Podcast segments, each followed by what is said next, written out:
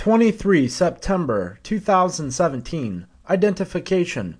On the 20th through 21st of September is the new moon, so that on the 22nd through the 23rd is the starting of the crescent waxing moon. The moon appears at the foot of Virgo every 19 years. Jupiter is in the center of Virgo. This occurs only once in 83 years, despite appearing with Virgo every 12 years.